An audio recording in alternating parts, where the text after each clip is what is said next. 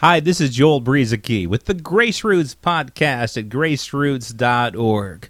Earlier this week out on the road, I was listening to a, uh, a radio preacher guy, and um, he actually had some good things to say. I wanted to share uh, this. He was talking about sin, but it was uh, it was how God has taken our sin away. And he used a really uh, pretty cool illustration. Mount Everest, as you know, many people know, the highest mountain in the world, 29,000 feet above sea level. And if you would go to the deepest part of the ocean, you would reach down to 36,200 feet. I looked that up myself. But this guy on the radio was talking about, you know, just how deep the ocean is. You know, if you would put Mount Everest into the deepest part of the ocean, you'd still have plenty of water left to cover it up. The ocean is very deep. And that according to Micah, I think it's Micah 7:19 is where God has taken our sins and thrown them to the depths of the ocean. And this man went on to talk about how scuba divers can only go a, a limited depth into the ocean. The recreational limit for scuba diving about 130 feet. They uh, advise new divers to not go any deeper than 65 feet.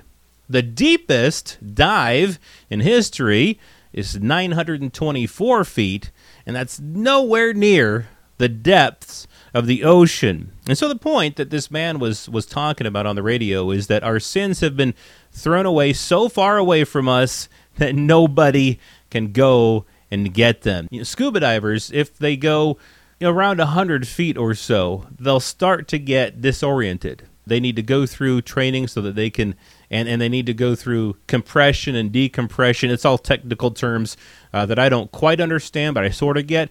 But they need to go through all that in order to go to those deeper levels.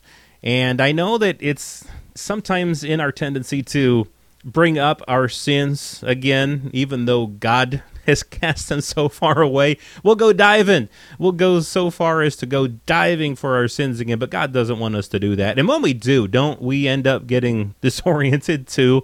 Just leave your sins there on the bottom of the ocean where God has thrown them to and uh, realize that God doesn't bring them up, and so there's no reason for us to bring them up either.